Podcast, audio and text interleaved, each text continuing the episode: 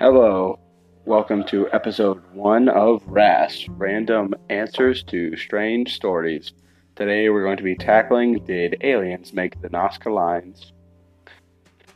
One of the publishing sensations of the late 1960s and early 1970s was The Chariots of the Gods by the Swiss writer and convicted fraudster Erich von Däniken. Pretty sure I butchered that in which he set out his theories, mostly borrowed from other people, of extraterrestrials visiting Earth. One strand of evidence he used to back up his idea concerned the Nazca Lines, a huge collection of markings or geoglyphs made in the desert plain between the Andes and the Pacific Ocean in southern Peru. These take a number of different forms there are straight line spirals and geometric shapes, together with drawings of people, animals, and plants. Perhaps the best known are the drawings of animals, including monkeys, hummingbirds, and condors. I wish the turkeys would be quiet. In a nutshell, von Däniken viewed these geoglyphs as having been made to prove to provide landing strips for extraterrestrials. Strange that they'd make a monkey as an extraterrestrial landing site. But continuing, uh, in ancient times, and these alien astronauts, once they had landed, were worshipped as gods by ancient Peruvians. It's hard to believe that such crazy theories could have even be slightly serious. Were people so gullible back then that they were prepared to accept any old nonsense by way of an explanation, no matter how weird? Or were people too polite to inquire what use a large drawing of a monkey would have been to aliens coming in to land flying saucers? Now we look into the Nazcas. The obvious place to start in, in any investigation of the lines is with the people who were living in the region at the time the lines were made. They are known as the Nazca, sometimes spelled N A Z C A, but in this case we are doing it N A S C A. Their distinctive culture appears on the plain uh, by about 400 BCE and spreads out along the rivers to, into the foothills of the Andes.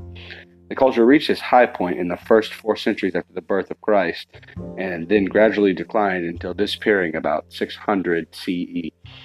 These people were farmers cultivating strips of land on either side of the rivers and are known today particularly for the beautiful pottery and textiles they produced. The design of surviving examples of these artifacts bear a striking resemblance to the patterns of the lines, so it's not a great leap to suggest that the people were responsible for both. The plain is one of the most arid parts of the world and was reflected in the Nazca culture, as well as developing a complex system of water storage and irrigation.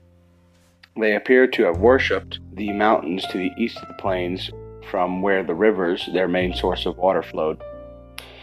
Now, the Nazca capital city, Cahuachi, is now a major archaeological site, and so far, no houses have been uncovered. Archaeologists think that it was used entirely as a religious and ceremonial site. As the culture declined, the city was abandoned and gradually covered over with sand. The reasons for the decline are not fully understood at present, at least of this recording. But it may be due to long term change in the climate, belonging being about 500 CE when the region became even more arid. During this period, all the trees lining the banks of the rivers and in small wetlands area appeared to have been cut down to make more room for farming. The roots of the trees would have prevented soil from washing away during those occasional flash floods, but by cutting them down, the Nazcas could have exposed their precious soil to erosion, undermining the ability to produce enough food. About 600 CE, the territory of the Wari people, who were from the central highlands to the east and were more warlike than the peaceable Nazca, were expanding westward. So it's possible that the Nazca culture, already weakened by long periods of drought and failing harvest, were overwhelmed by the more powerful Wari. Now, there is extreme weather where the Nazcas were located. The weather system in that part of the world can be highly unpredictable, and during extended droughts, some of the rivers can dry up completely. It's also subject to the El Nino effect, a change in weather patterns associated with the reversal of the ocean current in the Pacific, which can cause intense downpours of rain after years of arid conditions, resulting in flash floods sweeping across the plain. The lines may be kind of offering a or prayer to the gods to ward off potential disasters from the extreme conditions. Now, back to the Nazca Line. The, the Nazca Plain is made up of stony desert. On the surface, small pebbles rich in iron ore have oxidized to a dark reddish brown, and the rest on a much lighter colored sandy soil.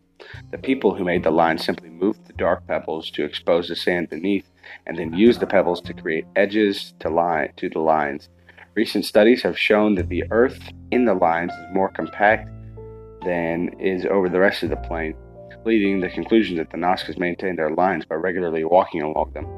Some people have speculated that walking the lines was a form of ritual prayer, perhaps in means of asking their gods to keep providing them with water from the mountains. Pottery shards have also been found along the lines, which may have been a ritual smashed off may have been ritually smashed as offering to the gods. For people living in such precarious spot where their lives were dependent on an unreliable water supply, these kind of acts in form of prayers and offerings may have been as much as they could could do to ward off disaster that would follow if the rivers ran dry for an extended period. There might be a social purpose. A common mistaken belief about the lines is that they are only visible from the air the Nazca Plain is a basin with higher ground rising on three of, of its sides, where the lines are clearly visible. Most of the, of the designs were formed from a single continuous line, which doesn't cross over itself, allowing people who were walking the lines not to be interrupted. Presumably, people would come together on vantage points of the higher ground to watch processions along the lines. So, as well as having the sacred purpose that there were that there was like many region religious festivals around the world, a social side to the gathering as well.